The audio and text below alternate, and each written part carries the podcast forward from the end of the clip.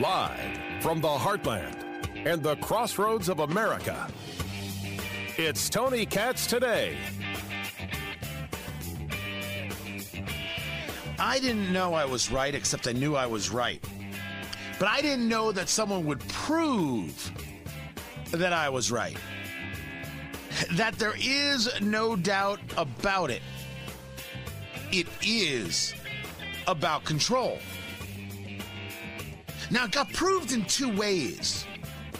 And sometimes, if you just wait long enough, it, the answer comes to you. The first came from Jen Psaki, who's the White House press secretary, who I gotta tell you, man, she's having a rough go of things. You know it, I know it. She's having a rough go of all the things the whole idea of, oh, I don't have the answer. I'll have to circle back with you. I'll have to circle back. It's not that she doesn't have the answer, she doesn't know what answer to give. They haven't formulated how they want to give you the answer, so they can't give you the answer. And the way they give you the answer is a way that gives them the most amount of cover. Now, you can say to me, Tony, that's just politics. And I'll say to you, yes, but they told us they were going to be transparent. And so I'm holding them to their word. Tony Katz, Tony Katz today. 833 got Tony, 833 468 8669. No, uh, the, the concept of control is when they say about vaccinations, yeah, that that's nice, but uh, what we're also trying to do is make our health and medical experts available to ensure people understand, and I'll reiterate it here today, it's not just a vaccine, is obviously a, an incredible medical breakthrough, um, and we want every American to have one. But even after you're vac- vaccinated, uh, social distancing, wearing masks are going to be essential, and we'll, we'll, we'll need to continue communicating about that through health and medical experts. So what do you say to the... So what she's saying is this video, I believe one of the folks who, who owns or runs that store who said he doesn't believe that 450,000 Americans. That was about something else. Sorry, I played the last part there by mistake. No matter what, even if you're vaccinated, still social distancing, still wearing a mask. Why would that be? Well, Tony, it's a smart thing to do. Why would that be? At what moment do we get back to living our lives? And why is it so many people seem opposed to the very idea of living a, a life? They seem intent on being scared and afraid. If you say to someone after they're vaccinated and you still have to wear a mask, that is about control. Tony, you're being ridiculous. It's about safety, and you know it. No, I, I, I, I, I don't believe that to be true. And I don't believe that rational people believe that to be true. I know people who haven't had their kids go to a birthday party. Now, you might have a reason for that. You might have a reason for your kid not being around other kids outside of, let's say, a school, even if then, because you've got older family members who live with you, because you have a job that puts you in sensitive spots and you can't risk having any more exposures than you already have, there could be reasons. But because of those reasons, you make decisions. You make decisions on how you act and how your family does things. Jen Psaki is telling you that the government wants to continue to make decisions as if they ever had the right to before about how you act and what you do. There is nothing more ignorant and foolish than restaurants and bars that say you have to wear the mask when you walk in, but you can take it off when you sit at the table. But you have to put it back on when you're at the table and wear it when you walk to the restroom. But then after the restroom, you can sit back at the table and take it off. That's ignorance. I know places where this is happening. I see it when I walk into a place and I'm like, this is ridiculous. It's embarrassing. It's shameful. Don't you know that we know health departments that you're full of crap? We think you're terrible and we wonder what happened in your life that you couldn't get a job that was worthy. Now, I know what you're saying, Tony. Are we now anti health departments? No, actually. I favor health departments when they're engaged in well conversations about health. You know, it turns out if the chicken isn't stored at a certain temperature, you're going to get people sick. That's the way that one goes. But the idea that the chicken has to be covered before the chicken gets to the table and then uncovered like you're on a cruise ship a la the Love Boat 1978. Was the Love Boat the 1980s? You know what I mean. Captain Stubing's like, make sure you take care of, of, of the Katz family over there at table six. It's a special time for them. It's ridiculous. Once I've taken off the mask to have the meal, I am subject to what's ever happening in the place. And there is no science at all that says if I'm wearing a mask from the table to the uh, bathroom, that I'm safer. Well, Tony, you're going by other people and they may have the virus, so therefore you're protecting yourself from it. If I chose to do such a thing, I could. I could choose to wear the mask. Telling the restaurant they have to tell customers to wear the mask. And then and then worse, when the customer doesn't wear the mask, the restaurant gets the fine. The health department seems super happy. Oh yeah, they're giving out those fines. They're gonna make it rain up in this. Who bringing in money like you wouldn't believe? This coronavirus is a cash cow, people. It's twisted. It's an attack on the citizenry. It's diseased, and it's why people despise government. Or they should in this case, because in this case, the health department isn't doing things to keep people healthy, it's doing things to help control people, and there's nothing healthy about that. Nothing. The health departments are wrong, the, the county health directors are wrong, the state health directors are wrong. And you notice I didn't say they're not wrong by suggesting you wear a mask they're wrong on this level when they look at a restaurant and say, oh, that person, their mask slid down beneath their nose. There's a fine. That's wrong. That's an obscenity before the Lord. It is abusive. And yes, it's about control. But it wasn't the only thing that showed me about control. It was an interesting bit of data from the guys at, at, at, Ed Choice and the Morning Consult. Ed Choice, I, they, they were the Milton Friedman guys. Uh, really interesting about, about school choice.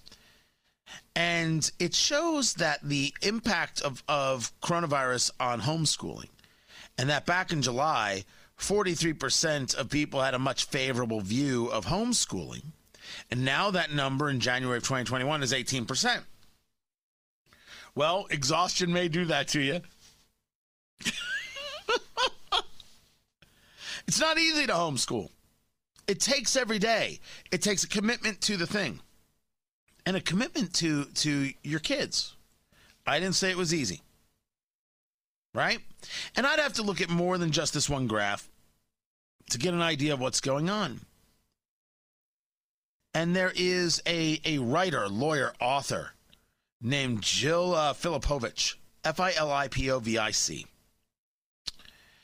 and she uh, goes to Twitter and says, It turns out that if you're doing homeschooling right, it is incredibly hard. You can't have another full time job and you can't do it alone, which really sucks for parents, mothers who understand their own limits or want to do anything else with their lives.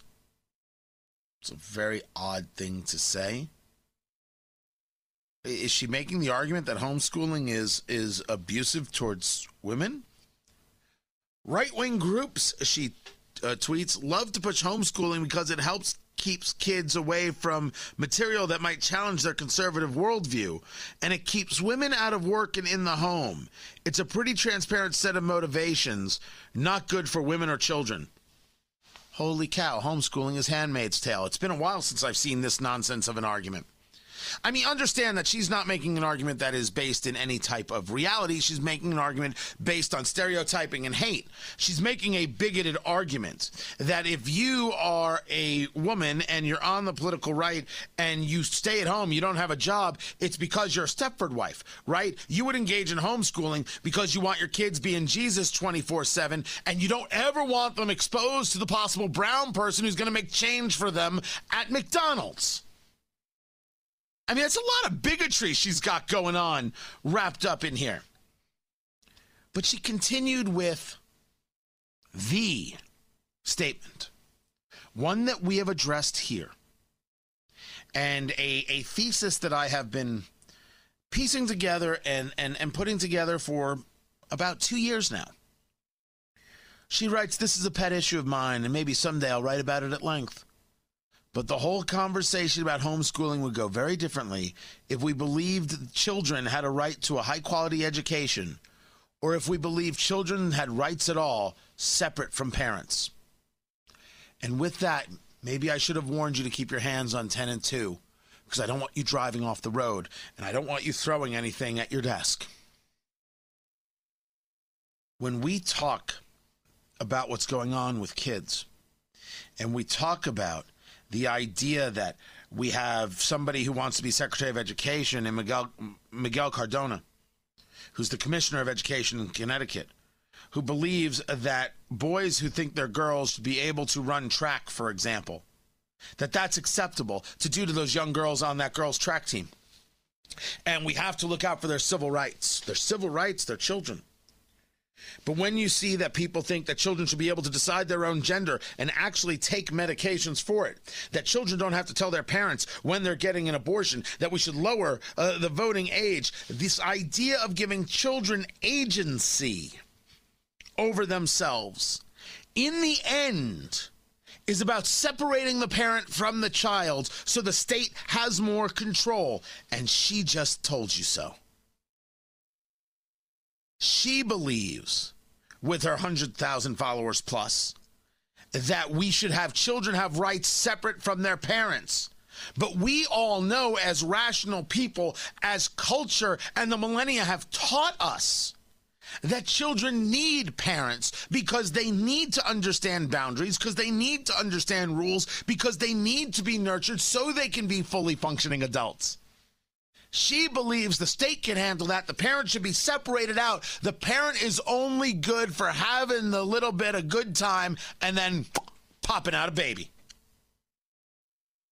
Right?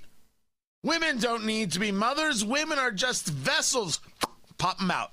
There they go. There's another one.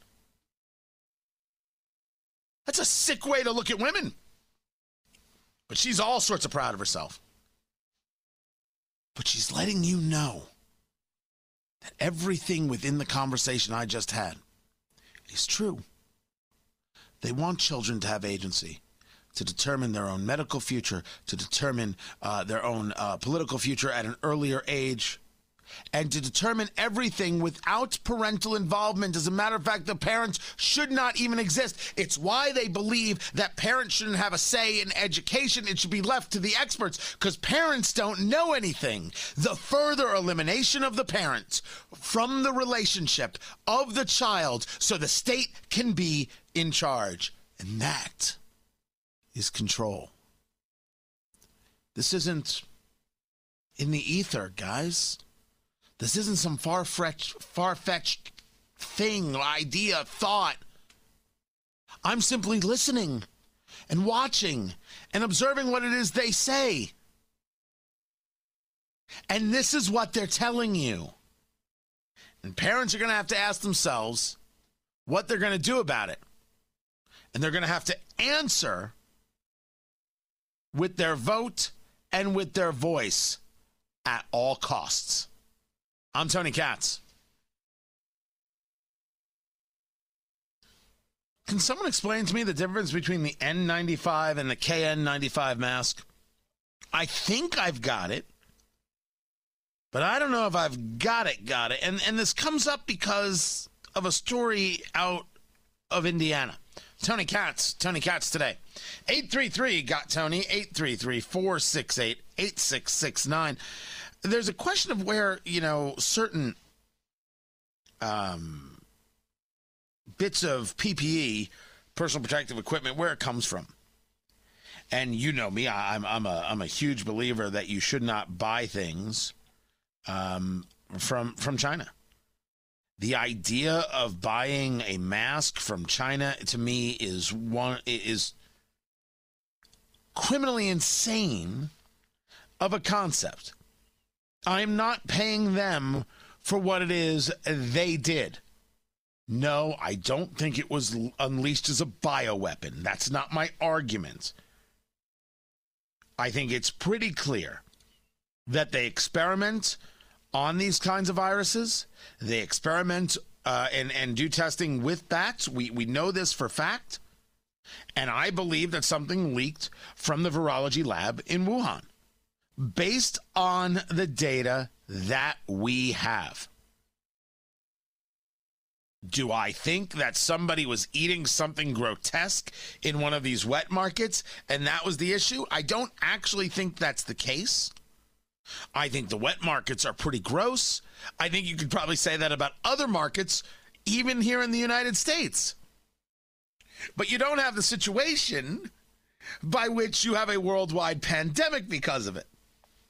I think this was much more a lab situation. That's what I think has, has happened here.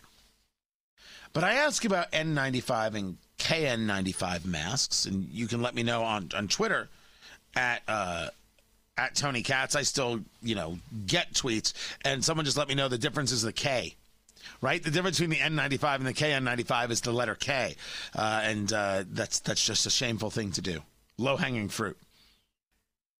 Well, the differences that I found is that the N95 mask is the U.S. standard, and the KN95 mask is the Chinese standard. That the N95 mask has to pass an inspection and certification process from a division of the Centers for Disease Control that's called the National Institute for Occupational Safety and Health. But the KN95 gets its approval from the FDA through an emergency authorization for foreign certification as long as it meets the 95% filtration requirement. It seems to me that just based on that, the N95 has a lot more rigorous testing to it than the KN95 because the KN95 has to meet Chinese government requirements and then gets a waiver to be here in the US. Why do I bring all this up? I bring it up because in the state of Indiana, there was a story that 1 million KN95 masks were going to be distributed to schools. People, uh, teachers, and, and possibly students and, and administrators and others. And I said, a million KN95 masks. And the only thing that I could find was this was this conversation about um well these are this is a chinese standard so now i have to a- a- ask the question is is this are these Chinese made masks? Did the state of Indiana just spend money on a million Chinese made masks? I don't have the answer. I'm looking for it. Now, I will say, because if the state of Indiana spent money on a million Chinese made masks, I'm going to lose my mind. But I'm trying to figure it out. Who would actually give China their money? This is Tony Katz today. Of Rise Up, I'm taking aim at an age old impediment to democracy and civil rights in America the filibuster. All right. That's no way to start uh, something. I apologize. Why should you be immediately subjected to Al Sharpton? You've done nothing wrong, and I consider us friends. All I'm saying, Tony Katz, Tony Katz today. 833 got Tony, 833 468 8669. This is real, what I'm about to share with you. It's Al Sharpton in all his pseudo intellectual mind on his uh, show on MSNBC discussing how the filibuster is racist. Now, the filibuster is a way of either delaying a vote or preventing a vote and allowing the the minority party, as we usually describe this as something in the Senate, uh, giving them uh, an, an, opportunity to make their, their case heard uh, to prevent maybe legislation they don't want. Um, the best way I can I can describe it. Well, there's been talk, of course, and there's been talk for years about getting rid of the filibuster. But getting rid of the filibuster and, and to, to go down that road means whoever's in power, 51 votes is all you need, as opposed to needing the 60 votes, uh, right, to engage cloture, to stop debate and get to the actual vote where you might only need 51 votes to be victorious. There's been lots of talk about getting rid of the filibuster. The problem is the filibuster is an, an important uh, tool for a group in the minority. And so the belief has always been, well, we're not going to get rid of the filibuster because if we are ever in the minority, then they're not going to have the filibuster and, or not utilize the filibuster, not allow us to use the filibuster, and it's going to be bad news. That's why when when Harry Reid, Senate Majority Leader at the time, went nuclear option regarding Supreme Court, uh, what Republicans said is, you'll regret this one day. And sure enough, they did three times. They regretted it. Al Sharpton on the racism. For those unfamiliar with the term, it's a Senate procedure that allows a minority of just 40 senators to block legislation from coming up for a vote, even when that bill is supported by a majority. Newly demoted Senate Minority Leader Mitch McConnell is a staunch defender of the filibuster, of course. And he issued a warning against its elimination this week. There's a lot of hypocrisy to unpack here, and I will have much more to say to the minority leader in a segment tomorrow. But let's start with the laughable idea. What do you think he actually has to say to Mitch McConnell? Yeah, I didn't think there was much there either. Listen. There's ever been much comity and consent in the Senate. The upper chamber likes to portray itself as dignified and respectful, but that hasn't always been the case. Where, for instance, was McConnell's call for comity when President Obama was in office? He's not saying comedy, he's talking about comity. C O M I T Y, a mutual recognition of, of, of acts and, and how uh, people uh, in, in engage in that way. An atmosphere of social harmony is how the definition goes. That's what he's referring to. Unity is is the way one could could put that. Of course there's no unity. He's got no problem with that. Listen. Republicans used and abused the filibuster so much during the last Democratic administration, they shattered records, leading the stolid 44th Commander in Chief to make this call for its elimination as late as last summer at the funeral of the late, great John Lewis. And because GOP senators are from overwhelmingly smaller and whiter states, their threat to filibustering President Biden's entire agenda must be understood for what it is a white minority standing in the way of progress and equality for the multiracial majority. Damn, that's a bigot. Can we stop pretending? Al Sharpton is a racist. He's a bigot. He's low rent. He is low class. He is low style. Stop listening to this guy. Stop supporting this guy. What the hell, MSNBC? Not, you're not even trying anymore. There's no veneer. It's just raw, unadulterated bigotry. That's what the filibuster is when the Republicans do it. It's just about a white minority trying to keep from progress and blah, blah, blah, blah, blah. Man, I'm not sure there are enough spaces in hell for all these bigots. That's I mean that that's the thinking, and and and please let's let's not think that this is, you know, simply in in one spot. The Department of Justice dropped the lawsuit against Yale University. Yale University discriminating against Asian applicants. Now we've seen Harvard do this too. They've got too many of them Asians, so they don't let them in. I'm, th- I'm talking like they do. Please don't think that's me. I think that we should actually be engaged in a conversation uh, uh, of, of merit. I'll get to merit. That's a little bit of foreshadowing. I'll get to that in a second. So the Biden Justice Department doesn't think that Asian students should be able to sue because they're kept out of universities because of the color of their skin because of maybe the look of their face. That's what they're saying. They're saying those Asian students do too well. We have enough of that kind of student, and we can't have proper diversity if we keep letting people in based on how well they do on an SAT score or some other type of of of uh, requirement. I mean, that's bigotry. Bigotry is something that we saw most recently when Pete Buttigieg got confirmed as the Secretary of Transportation. And people cheered from the rafters, the first gay cabinet member in history. Well, he's not. But they cheered it, the first gay cabinet member in history. He's not. The first openly gay cabinet member in history. He's not.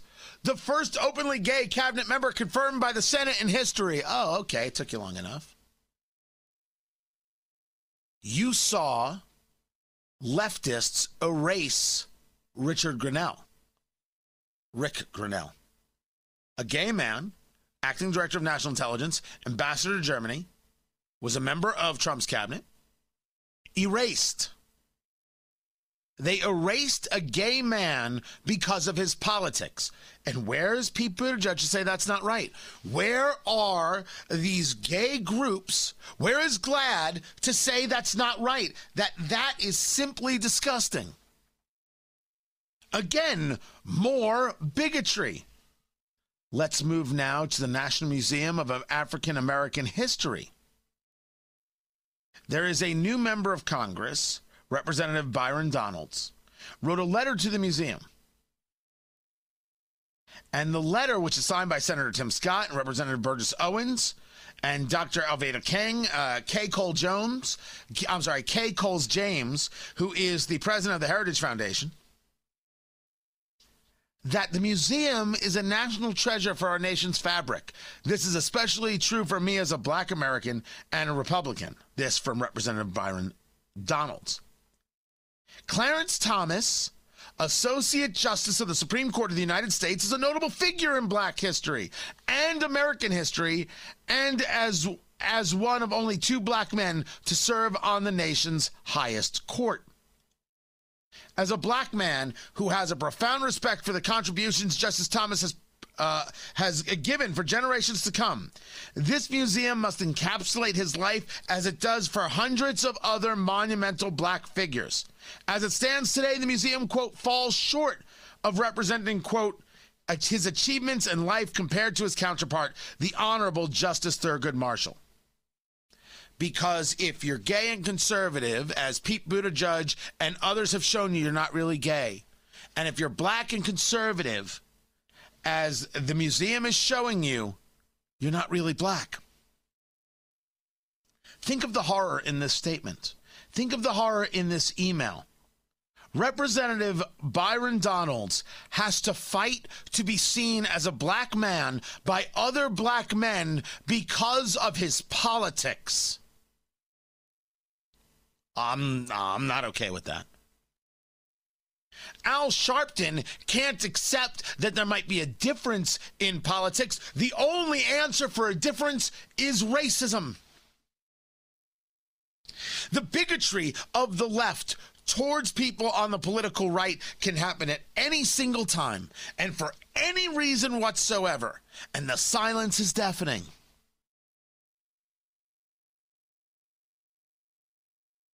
Of course, the museum should have a huge display about Clarence Thomas, showing that people who might hold one similar characteristic might think all sorts of different ways.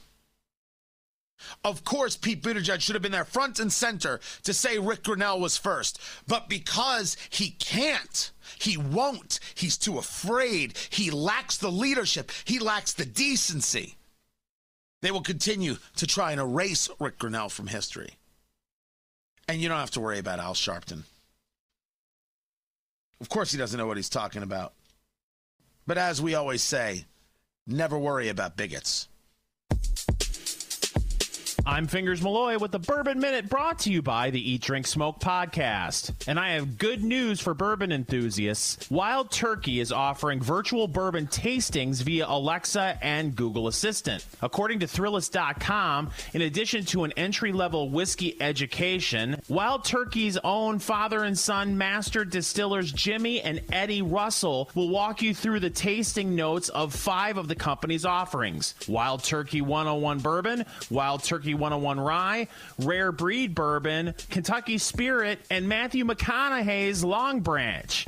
All right, all right, all right. To access the tasting, ask Alexa to enable Wild Turkey Tasting or tell your Google Assistant, talk to Wild Turkey Tasting. For more information, check out our Facebook page, facebook.com slash eat drink smoke. This was the Bourbon Minute brought to you by Eat Drink Smoke. It's your cigar bourbon foodie radio extravaganza. Check it out on Apple Podcasts, Amazon Music, or your favorite podcast platform. Eat, drink, smoke.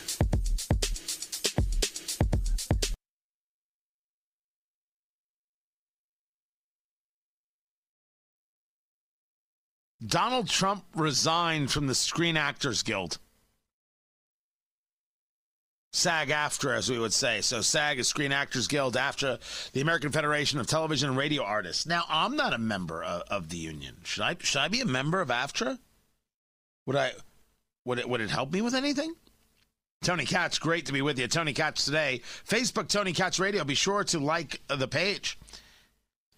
He's resigning because the words, the rumor was that they were going to, um, they were going to throw him out. They were going to throw him out because of the riots and he violated some whatever. It's, you know, it's nonsense. Like I know it's nonsense. Like we all know it's craziness. It's just virtue signaling. But he wrote a letter. He wrote a letter. I write to you, uh, this is to Ms. Uh, Carteris, C A R T E R I S. I am. I write to you today regarding the so-called disciplinary committee hearing aimed at revoking my union membership. Who cares? That's that. That's what he wrote. Well, I'm not familiar with your work. I'm very proud of my work on movies such as Home Alone 2, Zoolander, and Wall Street, Money Never Sleeps, and television shows including The Fresh Prince of Bel Air, Saturday Night Live, and of course, one of the most successful shows in television history, The Apprentice, to name just a few. I also greatly helped the cable news television business, said to be a dying platform with not much time left until I got involved in politics, and created thousands of jobs at networks such as MSDNC and fake news CNN, among many others. This is, please, Ari, double check and make sure this is real. Of course it's real. Which brings me to your blatant attempt at free media attention to distract from your dismal record as a union. Your organization has done little for its members and nothing for me, besides collecting dues and promoting dangerous un American policies and ideas, as evident by your massive unemployment rates and lawsuits from celebrated actors who even recorded a video asking, Why isn't the union fighting for me? These, however, are policy failures. Your disciplinary failures are even more egregious. I no longer wish to be associated with your union. As such, this letter is to inform you of my immediate resignation from SAG AFTRA. You have done nothing for me. Regards, President Donald Trump. Somebody posted on Twitter, this uh, is uh, like uh, l- looking at George Bush's paintings. This is his art. That's, come on, that's amazing. That is absolutely, positively incredible. He, did he say anything that was wrong? Who are these people to, to go about this idea that somehow they, they know best? It's, there's nothing wrong with putting them in their place. Speaking of being put in the place, Yoshiro Mori is from the Tokyo Olympic Committee. So the Olympics were going to happen in 2020. Coronavirus, it's now happening in 2021. Right? That's what's going on. But he is getting heat because during a meeting, He said if we increase the number of female board members, we have to make sure their speaking time is restricted somewhat. They have difficulty finishing, which is annoying. Right? He's making the argument that women speak too much in meetings and they have to be regulated. So now he's apologizing for it, but he's not going to resign. Here's the question I'm not in many meetings. Do women talk a lot in meetings? I mean, is this is he talking from his experiences, which I think he's allowed, you know, the richness of his experiences? Isn't that what we're told? I, I don't know. I don't attend many meetings. The people I attend meetings with are professional. We're in, we're out, we're done, we move on. The women I have working for me, we talk about what we need to talk about, we're on to the next thing. I don't have any issues.